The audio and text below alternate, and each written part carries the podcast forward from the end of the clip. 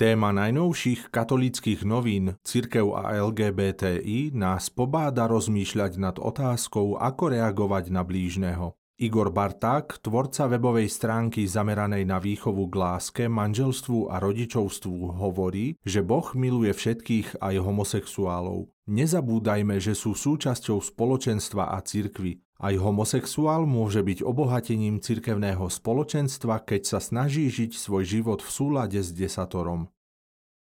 Grécko-katolícky kňaz Marko Rozkoš sa už niekoľko rokov venuje pastorácii ľudí s homosexuálnym cítením, duchovne ich sprevádza a poskytuje spoločenstvo prijatia. Ako prvé, čo odporúča, je vypočuť takýchto ľudí, dať im pocítiť lásku a Božiu blízkosť. Vnútorné uzdravenie sa začína vtedy, keď sa človek začína učiť pravdu o sebe a vníma, že on či ona má nesmiernu cenu v Božích očiach.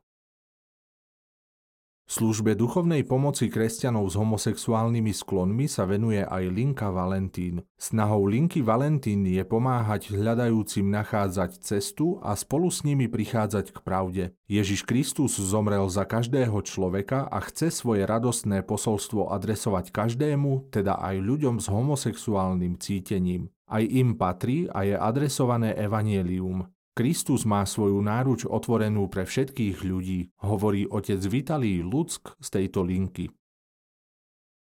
Jozef Kozák v duchovnej obnove hovorí o bláznivej Božej láske.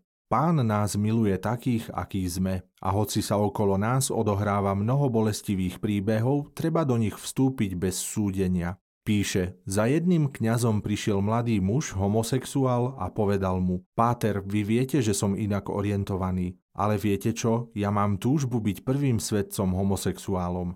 Šokujúce? Nepredstaviteľné? Niekedy žiaľ zabúdame, že sexuálna orientácia ešte neznamená, že tento človek tak aj musí žiť.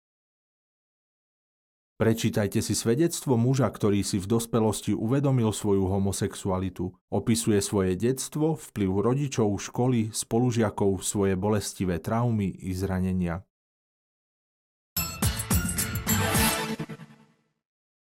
Konferencia biskupov Slovenska vydala vyhlásenie k predčasným voľbám do Národnej rady Slovenskej republiky. Vyhlásenie v plnom znení prináša tlačová kancelária KBS. Čo prináša septembrové číslo časopisu Posol? V rubrike Stále aktuálne slová nájdu čitatelia myšlienky, ktorými nás pápež František povzbudil v Prešove pred dvoma rokmi. Učme sa od Ježiša, vyzýva nás v úvodníku páter Ladislav Čontoš. Rubrika Úcta k Ježišovmu srdcu prináša ďalšiu časť cyklu Ježišovo prebodnuté srdce.